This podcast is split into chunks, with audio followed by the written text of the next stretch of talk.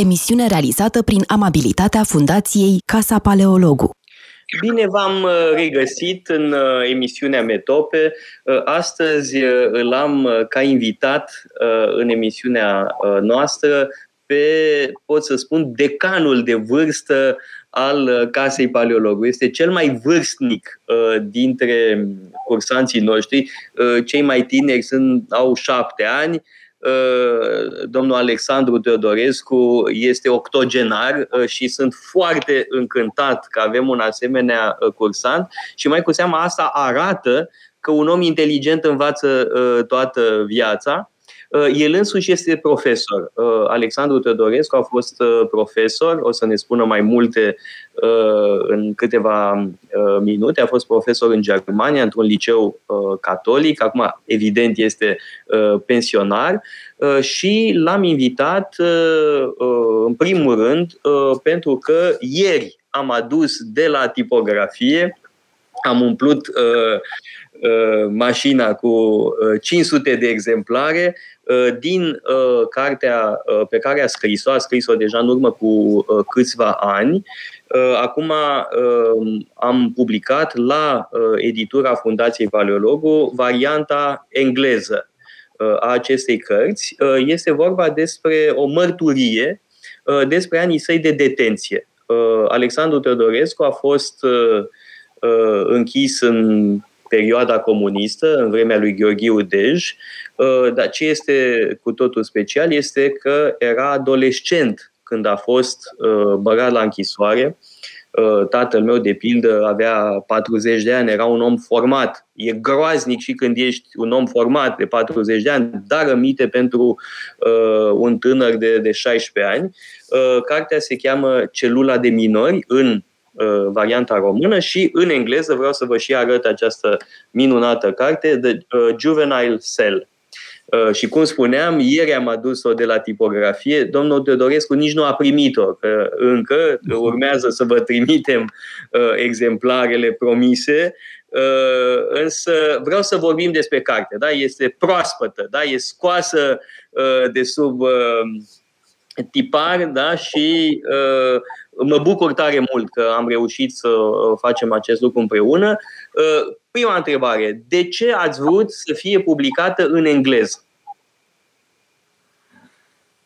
Da. Uh, întâi, bună ziua uh, ascultătorilor și vă mulțumesc pentru invitație și pentru ocazia pe care mi-o dat să vorbesc despre cartea mea. De ce am tradus-o în engleză? Pentru faptul că această carte în engleză face parte dintr-un proiect pe care l-am început în Germania, la liceul catolic din Königstein, Bischof Neumann Schule.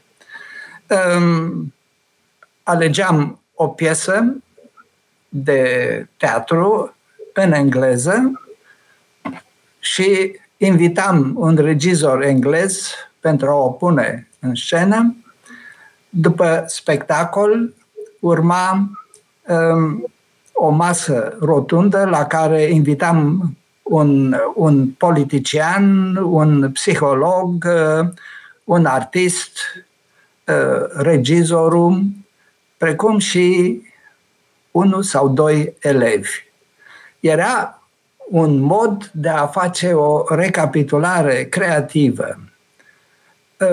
Proiectul pe care l-am numit în engleză Play and Panel Performance um, uh, a avut succes în Germania, la noi, și interesant este că la baza lui, deși pare atât de îndepărtat, pare, se, se pare că sunt două lumi total diferite și, și sunt într-adevăr total diferite, dar la baza lui a stat experiența extraordinară a celor cinci ani în închisoare.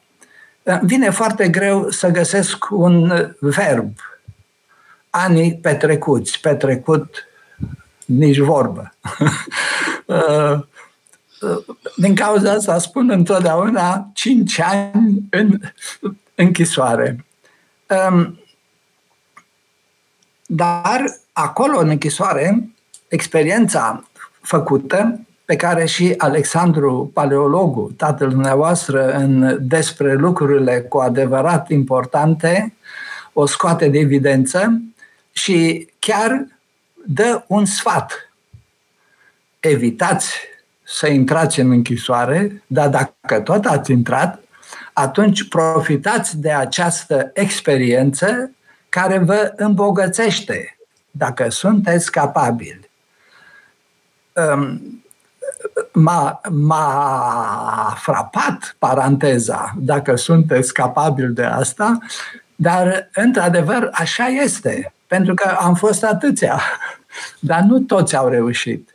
Acolo, în, în, în, în mediul acela uh, greu de suportat, uh, viața noastră era în permanență o, o, un lanț de crize existențiale.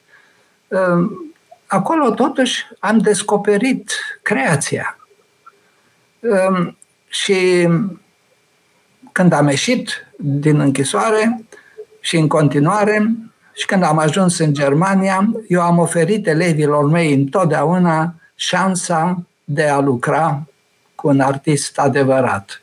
Eu eram profesorul, mentorul lor, dar le dădeam întotdeauna șansa să lucreze. Și așa a apărut proiectul. Pe de altă parte, ehm, am găsit un citat al lui Solomon. M-a frapat inițial, dă viață trecutului uitându-l.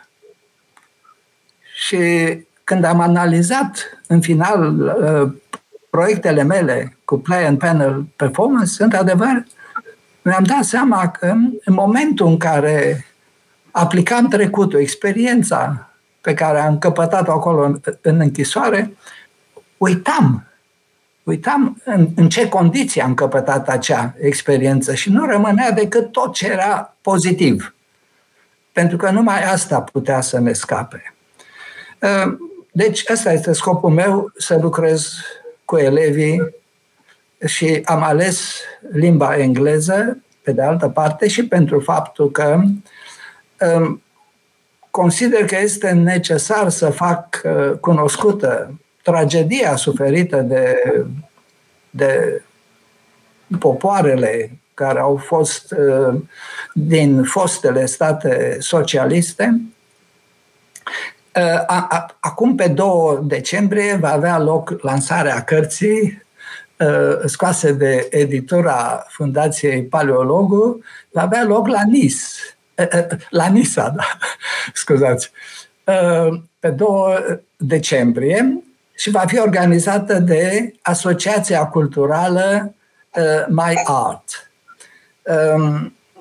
Iar în primăvară am de gând să prezint cartea și în orașul meu natal, să spunem așa, din exil, în Königstein a doua patrie, patria de adopție.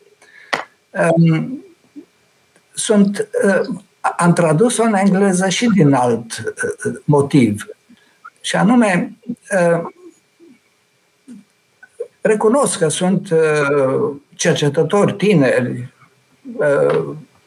solizi, um, cu studii care scriu des, despre noi. Dar um, nu e atât de simplu să scrii despre închisoare. Ide Sârbu, a cărui biografie a fost folosită de Marin Preda, în cel mai iubit dintre pământeni, um, scrie în caietul lui um, despre mină, pușcărie și filozofie nu se scrie din auzite, ca amator sau privind prin gaura cheii? Ca amator, formula e bună, ca amator. Amator, da, da. Și, și pot să spun, da. Cartea dumneavoastră înseamnă că va fi parte din acest proiect uh, cu uh, elevii uh, Liceului Catolic din Germania și Liceul din Franța cu care colaborați. Um, um, nu, pentru că, uh, să vă spun sincer, acum, numai, uh, în primul rând, din cauza COVID-ului, eu am, eu am tradus cartea și am făcut-o uh, um, și am și publicat-o în România pentru a lucra cu elevii români. Patriotism local, bineînțeles, în primul rând cu liceul Matei Basarab. Și pe locul 2 este liceul din Șaguna, din Brașov. Da, unde... Liceul Șaguna am, din Brașov. Da, da. Unde am întâlnit deja elevii în cadrul clubului de lectură organizat de Fanbook. Um, și bine, bineînțeles, când s-o termina COVID-ul, când um, am de gând să vin să stau mai mult în România pentru a realiza proiectul.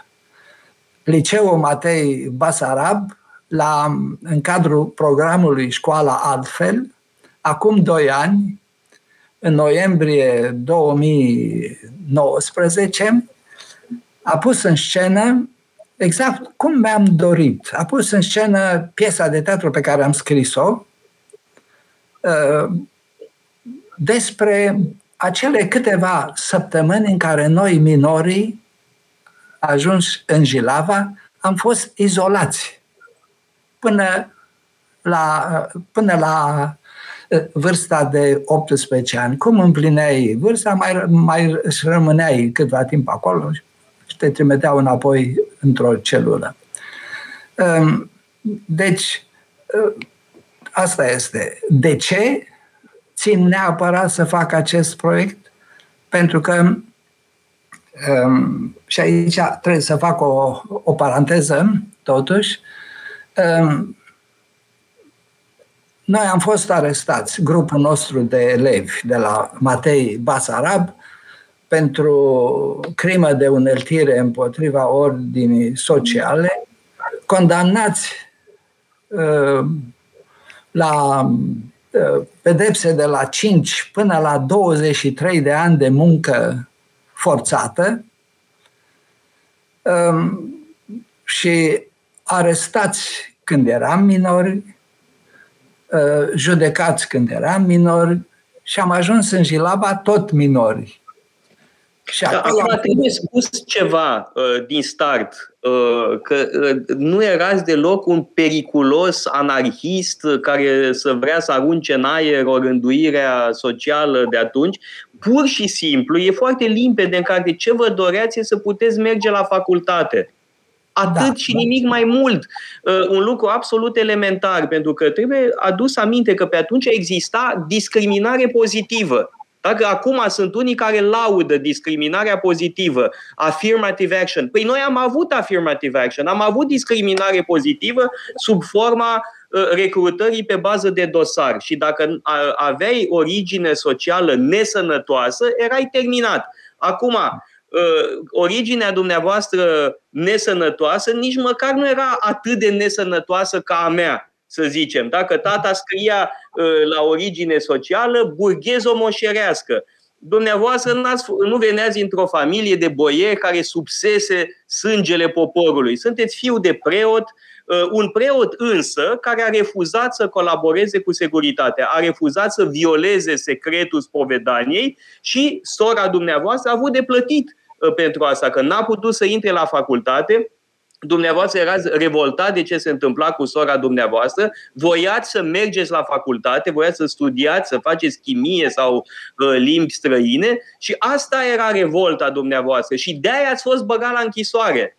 Ăsta e motivul, da? Deci trebuie uh, și uh, arătată oroarea acestei condamnări. Uh, un tânăr care vrea să studieze și este băgat la închisoare pentru asta. Da, noi, într-adevăr, că ne-am organizat dar eram uh, la vârsta când așa ceva ți se pare cel mai normal lucru din lume. Uh, o ne- nu suporta, uh, adolescentul nu suportă nedreptatea.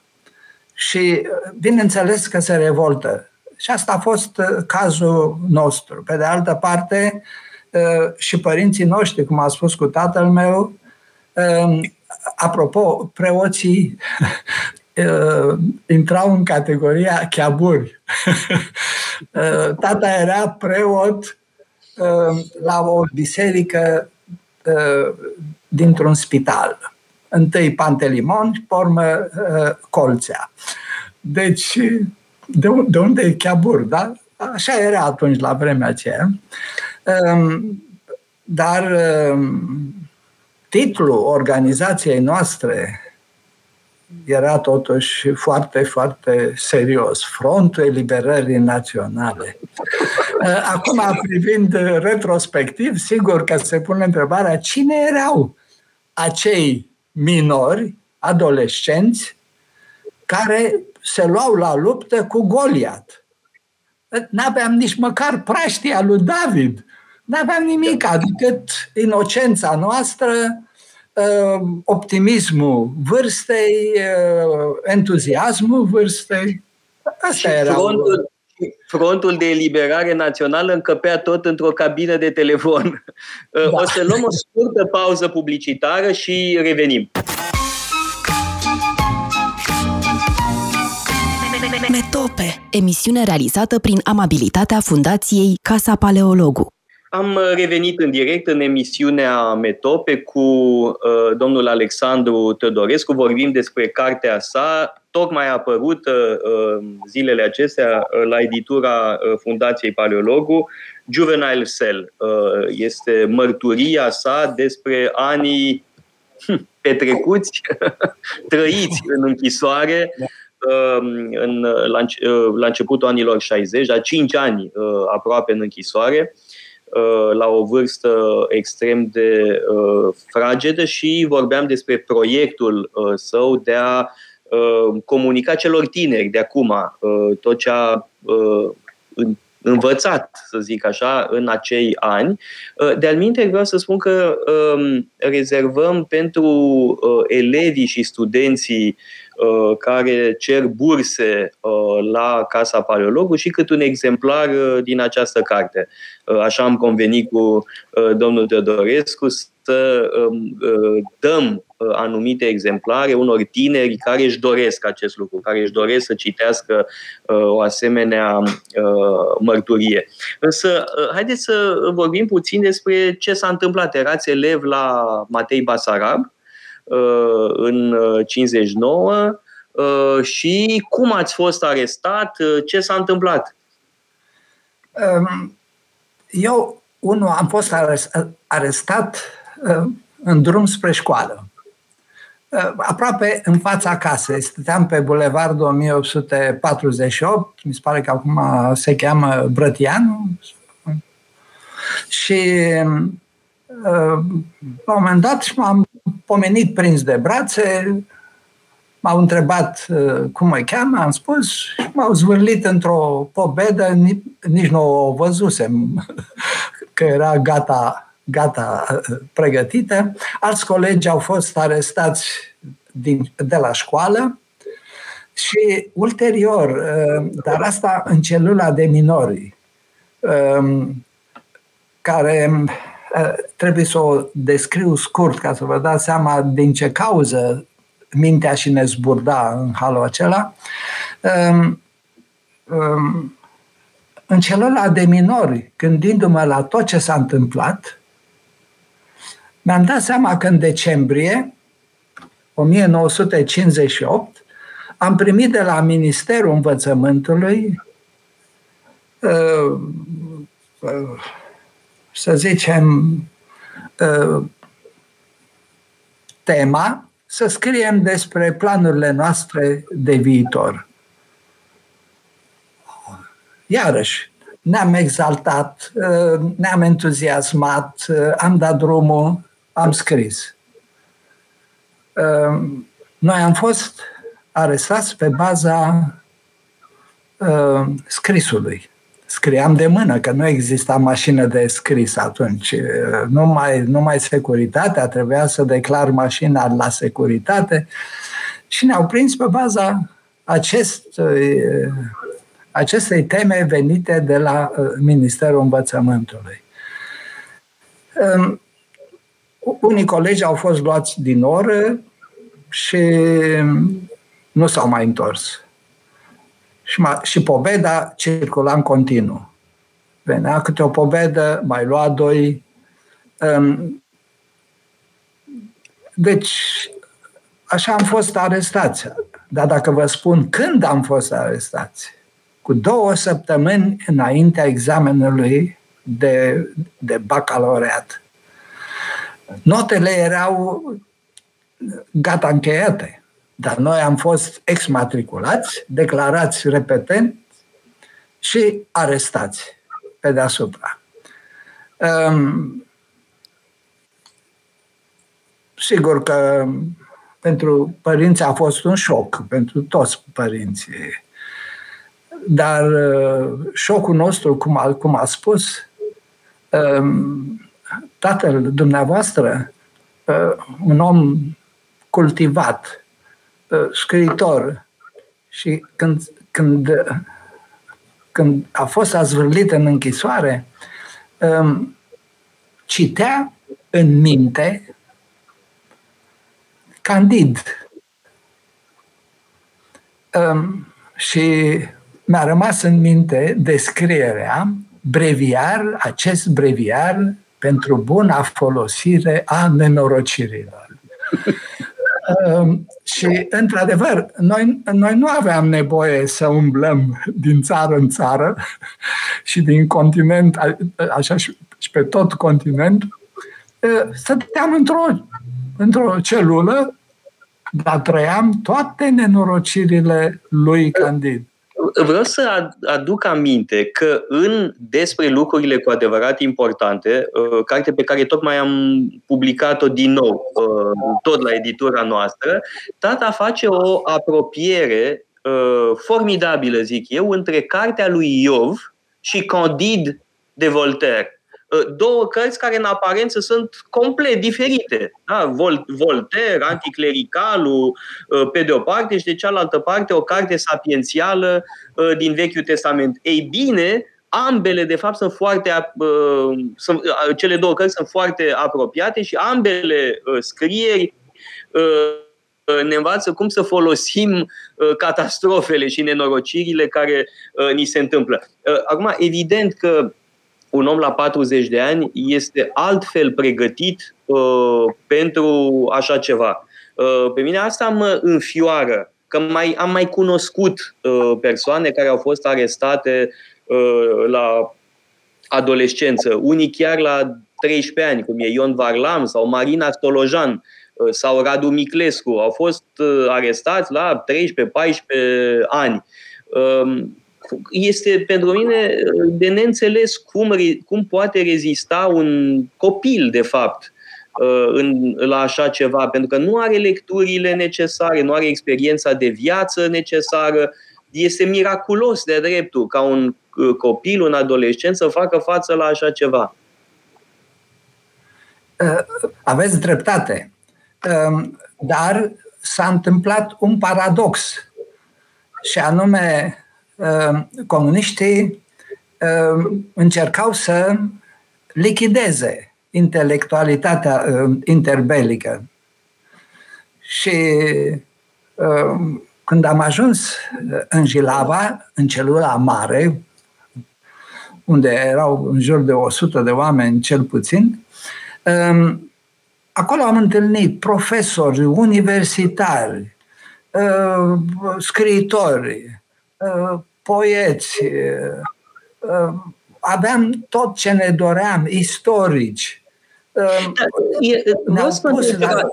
De cine vă aduceți aminte că, bun, celula mare, știu și eu de la tata, da? celula mare de la Jilava era aduna ce era mai bun în România. De cine vă aduceți aminte în mod special de acolo? Um, nu mi-aduc aminte de mulți decât de, de uh,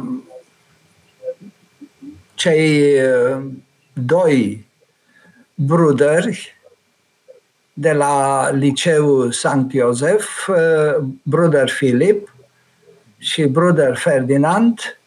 Bruder Filip era profesorul nostru de engleză, Bruder Ferdinand era profesor de filozofie.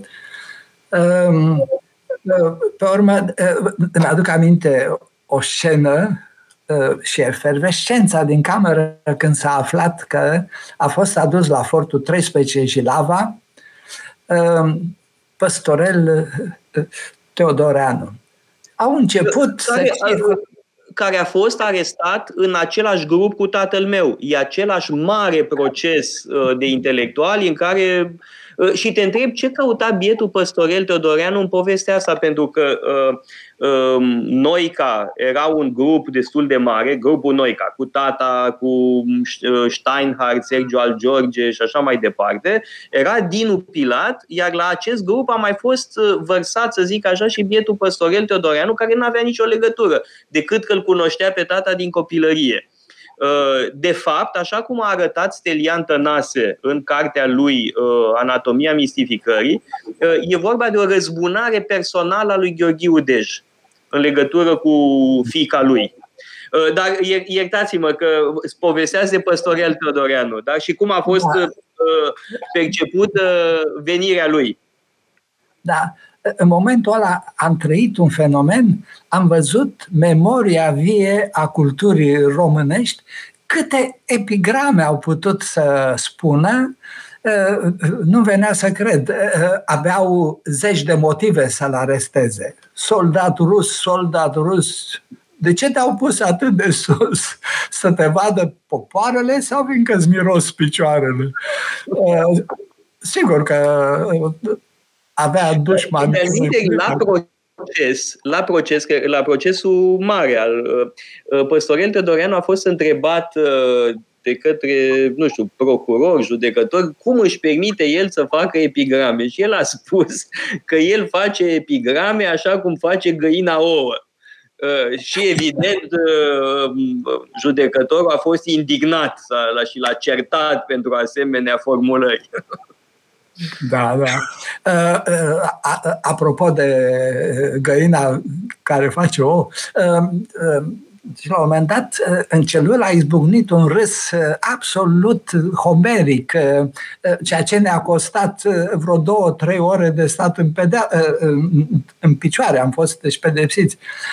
O epigramă pe care o țin minte și acum, după atâția ani, de când s-a măritat Atena, între studenți fumare ceartă. Cum să o numească după nuntă? În fine, toți votară Sparta. uh, și uh, am citit uh, în, despre lucrurile cu adevărat importante, tot la uh, uh, remarca lui Alexandru uh, Paleologu, uh, nu au reușit să-mi distrugă total plăcerea de a râde.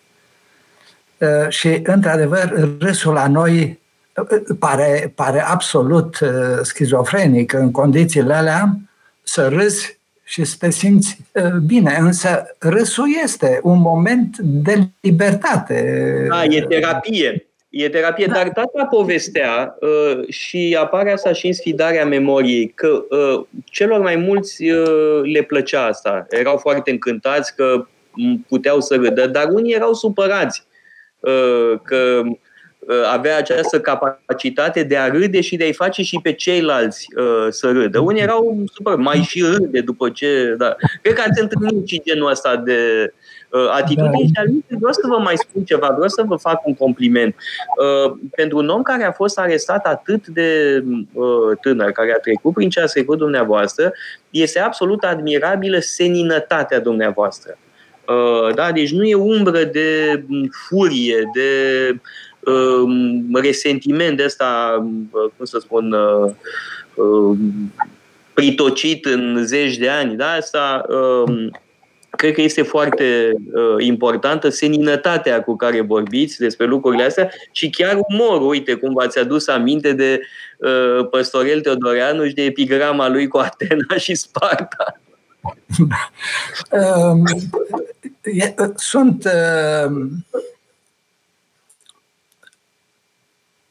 um, um că am această seninătate, fiindcă toată viața am lucrat cu tineretul. Um, nu poți să fii profesor dacă nu ești capabil să râzi cu ei, dacă nu ești capabil uh, să-i înțelegi. Um, nu toți sunt îngeri. Și totuși, uh, exact cei care nu sunt îngeri au nevoie de un, uh, un profesor cu o rădare de înger. Um, cred că asta a fost în parte. Pe de altă parte, mă gândesc și la, uh, și la acea maximă a lui Solomon. Eu, în facultate, am fost în stare, gândindu-mă la acest lucru, am fost în stare, în momentul în care am intrat în facultate, am spus, sunt student și nu fost uh, deținut politic. Nu mă interesează absolut nimic ce a fost. Acum sunt student. Și securitatea a ținut să-mi aduc aminte. Eram, uh, aveam medii de 10 și am fost propus pentru bursa republicană la data aia, cred că se numea Gheorghe Gheorghiu Dej, în 68. Eram în anul 3. Asistenta și mi-a spus că am fost, că a trebuit să-mi scrie caracterizarea și bineînțeles că n-am primit-o, am primit un mesaj. și anume, în timpul unui examen, examenul de latină, cu doamna Rodica Ogășanu a intrat secretara facultății, speriată în sală, un tovarăș de la Ministerul Învățământului, era examenul scris în latină. Un tovarăș de la Ministerul Învățământului vrea să vorbească cu studentul uh, Teodorescu Alexandru. Am auzit. Auzeam bine la data aia. Acum nu mai aud așa de bine. Și am avut spun eu, norocul că era o profesoară. A avut prezență de spirit și a spus secretarei, duceți-vă și spuneți că dacă este de la Ministerul Învățământului, trebuie să știe că un student care părăsește sala, examenul începuse la ora 8, era ora 9, pierde examenul. Și a venit, a, a întrebat cine este Teodorescu, așa, a, a venit, mi-a citit lucrarea, mi-a pus nota pe lucrare, eram întâmplător gata. A pus nota și mi-a spus, stați aici până să termină examenul. Eu, bineînțeles că eram tulburat și toate asta, dar îmi pare bine că mi-aduc aminte numele, fiindcă ă, trebuie să ne aducem aminte de toți cei care au avut curaj prin atitudinea lor să se opună. Nu aveai cum să te opui securității care te bătea, te aresta, îți făceau tot ce voiau ei. Dar în alte situații, da. Și de-aia îmi pare bine că îi țin minte numele fiindcă, cel puțin pentru mine, a făcut un lucru extraordinar. Și tot ce a fost, a fost ca să, să întâlnesc un tovarăș la... Oricum, la... deci pe scurt, n-ați avut bursă Gheorghe Gheorghe Gheorghiude. N-am avut, că mi-au spus că dacă nu colaborez cu ei, nu am. De fapt, ați, de fapt, ați avut bursă Gheorghe Gheorghiu Dej la Jilava, la Salcia și la Luciu Giorgenică. Aia era bursa Gheorghiu Dej. Ă, de aminte, vreau să vorbim și despre celelalte locuri unde ați fost. La Jilava era închisoare de tranzit, ă, bun, ă, ați fost în celula mare, dar apoi a urmat munca silnică Uh, în colonii precum Salcea și Luciu Giurge, despre care eu am auzit. Culmea e că ați fost exact acolo unde a fost și tata. Uh, și, uh, de pildă, tatăl meu a, a fost schingiuit la Luciu Giurgene. A avut ghinion cu niște caralii pur și simplu sadici. El n-a vorbit despre asta în cărțile lui, dar până la urmă am aflat. Iar la Salcea era de groază povestea, era o murdărie îngrozitoare, era imposibil să te speli, era, o, era de groază. Acum, Uh, știind poveștile lui tata de la Luciu Giurgen și de la Salcea, sunt uh, foarte curios să vă aud și pe dumneavoastră, vorbind despre aceste locuri uh, care mie îmi sunt cunoscute din copilărie. Am auzit de mic de Salcea și Luciu Giurgen. În procesul nostru, procurorul și judecătorul au tot vorbit de reeducarea prin muncă. Însă sentința era clară. 15 ani ă, muncă forțată.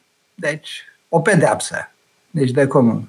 Când am ajuns la Luciu Giurgeni, ă, am călătorit cu un tren noaptea, în timpul zilei stătea ascuns pe vreo oșină pe undeva și noaptea umblam.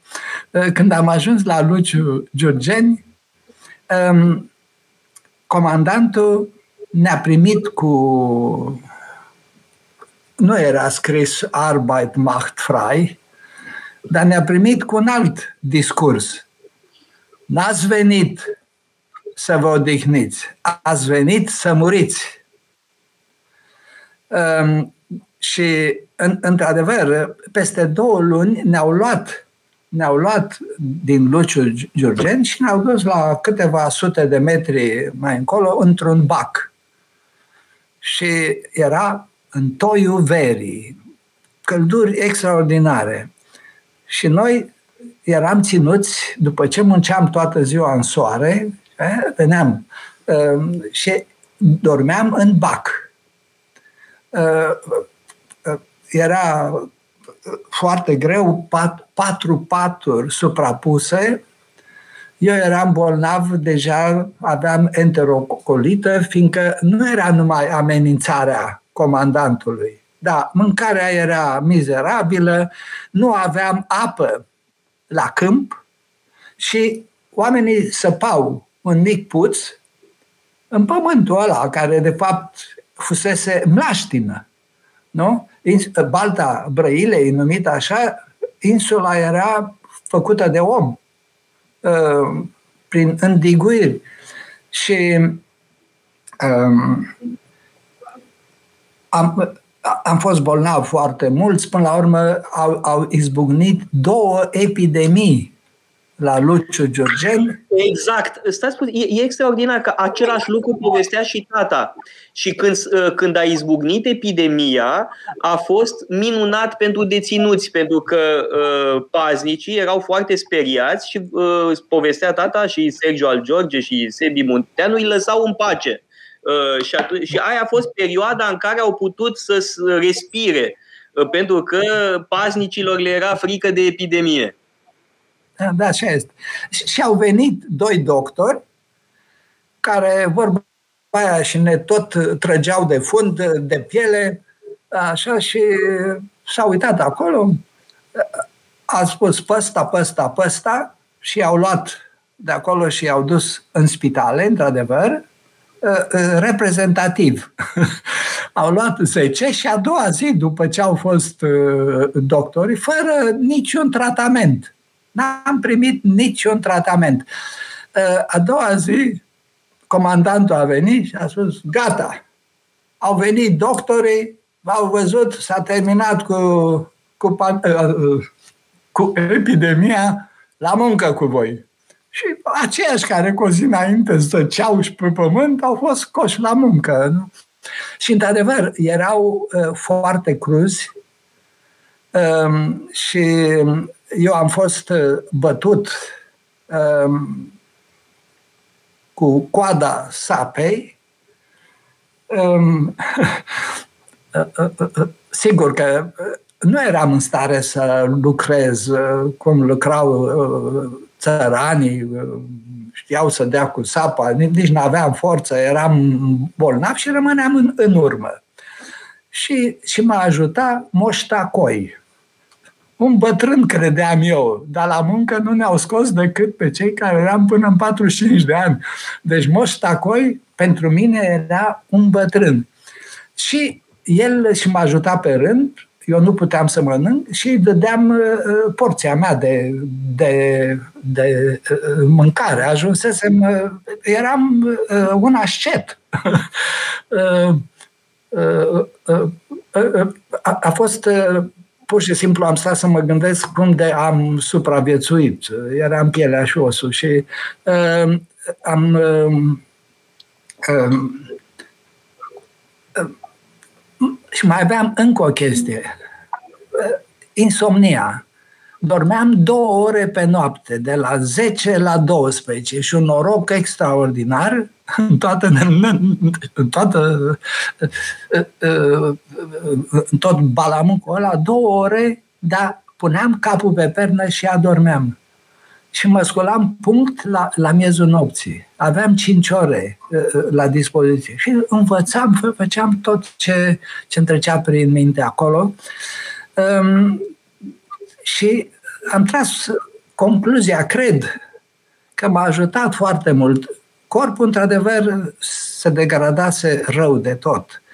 Dar uh, sufletul însă, uh, el creștea, înflorea, Ă, și cred că el compensa, că numai așa îmi pot explica cum puteam să merg 7-8 kilometri prin noroi până la locul de muncă și să mă întorc și, și înapoi după 10 ore de muncă. Și, ă, bineînțeles, și Moș Tacoi îmi spune, rupe sapa. N-ai sapă, nu primești rând. Logica era clară.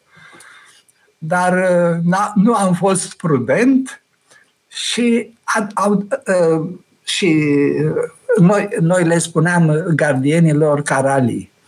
Uh, da, da, caralii, caralii, sigur. Da, da. Și caraliu și s-a uitat, a pus cap la cap și ce ai rupt sapa, bunul poporului. Um, aveam simțul vinovăție eu. Um, într-adevăr, rupsesem sapa. Și uh, culcat și m-am culcat. Și, cu, și, și am făcut din sapa mea o, o armă, o armă albă, băta. Și mi-a dat la a treia uh, lovitură uh, și m-a înjurat de mamă. Nu știu cum, epava de mine, am reușit să sar în picioare, să iau sapa de la un, uh, un, uh, un deținut și să și să fug după, după caraliu cu, cu sapa. Am avut noroc, ă, totuși am, am scăpat fără, fără pedeapsă pentru că caraliu intrase în armat în mijlocul brigăzii și n-avea voie să, să fie în armat și probabil că a fost frică pe chestia și m-a lăsat în pace. Deci era un Trebuie să luăm foarte... o scurtă pauză publicitară și revenim pentru concluzii. Metope Emisiune realizată prin amabilitatea Fundației Casa Paleologu. Am revenit în direct uh, în emisiunea Metope cu uh, Alexandru uh, Teodorescu. Era un comentariu mai devreme Uh, cineva spunea supra-oameni, uh, Virginica Stavire, și mă gândeam că uh, dumneavoastră cu siguranță nu sunteți deloc de acord cu această judecată, evident favorabilă, adică mă bucur că Virginica Stavire gândește așa, dar nu e deloc modul dumneavoastră de a gândi, pentru că această carte aș zice că e, e impresionată mai cu seamă prin modestie, prin foarte mare simplitate, adică nu pretindeți niciodată că ați fi nemaipomenit. Da, uh, uh, aveți dreptate așa. Am, am observat și eu. E, e foarte adevărat că trebuia să fii întotdeauna treaz și atent um, Ceea ce când, când pe la început, bineînțeles că era prea mult pentru noi. Nu, dar uh, eram uh, și solidari unul cu altul.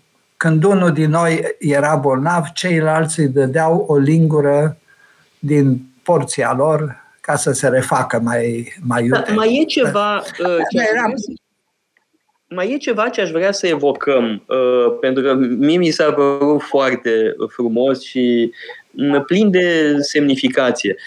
Spuneți că la un moment dat ați început să povestiți cărți. Relatați puțin episodul ăsta, că e, e foarte important. Cum vă, a, povest, vă povesteați unul altuia cărți pe care le citiseră și a, ceilalți sau nu, nu întotdeauna. Da, noi, când am fost puși, când am fost izolați minorii în celula de minor, care era un, un cavou, avea o ușă, nicio, nicio fereastră, nu știam când de zi, când e noapte. Și acolo, singur, fără adulții care să ne călăuzească, să ne spună, așa, am început ne-am pus această problemă, cum ne organizăm timpul, ce facem acolo. Și așa am început să povestim. Prima carte pe care am ales-o în povestit a fost Mark Twain, Huckleberry Finn. Uh, și foarte atent, uh, atenți așa, să nu pronunțăm cuvântul evadare sau altceva, că nu știai dacă nu cumva ascultă gardianul la uh, specular. Însă acolo am făcut două uh, constatări cu tremurătoare pentru noi. Prima a fost noi, prima generație crescută de comuniști, uh, când ne-am pomenit într-o situație limită, uh, nu ne-a ajutat nimic din, din ce am primit în școală. Absolut nimica. Și a doua constatare a fost că aveam soluția în noi, în mintea noastră. Aveam, aveam un, uh, un șvab cu noi, Achim, și la un moment dat a spus Die Gedanken sind frei. Și din momentul ăla uh, am, am început să, să ne dăm seama ce, ce, ce putere avem în creierul nostru și ce putem, uh, cum putem evada. Era un lucru uluitor ce se petrecea și la muncă acolo în Balta Brăilei, într-o zi ploioasă, în, în noroiul ăla, marșul în noroiul ăla și un profesor de muzică ne povestea uh, scriptul scris de el, scenariul scris de el pentru un film uh, muzical pe muzica lui uh, George Enescu, Rapsodia română. Și el uh, fredona din când în când melodia uh, și m-am pomenit uh, privind bucegii, crucea de pe Caraiman um, și în mod efectiv nu simțeam drumul, nu simțeam, nu mai auzeam urletele soldaților, ale, ale gardienilor. Um, da, au fost experiențe așa. Însă, cur, scurt aș vrea să spun un lucru și anume um, un eveniment important în viața mea a fost o, o emisiune pe, peste care am dat întâmplător la televiziunea germană. Trecuseră 50 de ani de, de când fusesem grațiat și uh, lucram la doctoratul meu. Uh, am pus uh, și uh, obosit seara pe la miez noții, am dat drumul la televizor și am dat peste o emisiune cu ultimii doi supraviețuitori dintr-un lot. Lotul de elevi de la un liceu din Berlinul de Est, care în 1953 au construit un aparat de bruiat și au bruiat toată ceremonia înmormântării lui Stalin. Cei doi supraviețuitori au, au, au spus cum minorii au fost condamnați la moarte, executați, unii chiar în celulă i-au, i-au pus în genunchi și i-au uh, împușcat în ceafă, stil KGB. Și în momentul ăla și, și mi-am dat, am, am, am spus, domne, am lăsat doctoratul deoparte, scriam, eram chiar în faza când îl scriam și am spus, trebuie să scriu despre noi. Suntem ultimii martori și noi. Trebuie să, să, să fim martori și să spunem, Hannah Arendt spune, everyone, everyone should have his day in court. Asta ne dorim noi în continuare. Și acesta este uh, doctoratul. Asta e teza de doctorat, uh, disponibil acum uh, și în franceză, și în engleză, pardon, la editura Fundației Paleologu. Vă mulțumim foarte mult pentru prezența în emisiune. Sper să ne mai reîntâlnim la Metope. Oricum ne vedem zilele astea la cursurile Casei Paleologu. Ne auzim săptămâna viitoare, tot așa, la ora 2, la emisiunea Metope. Metope emisiune realizată prin amabilitatea Fundației Casa Paleologu.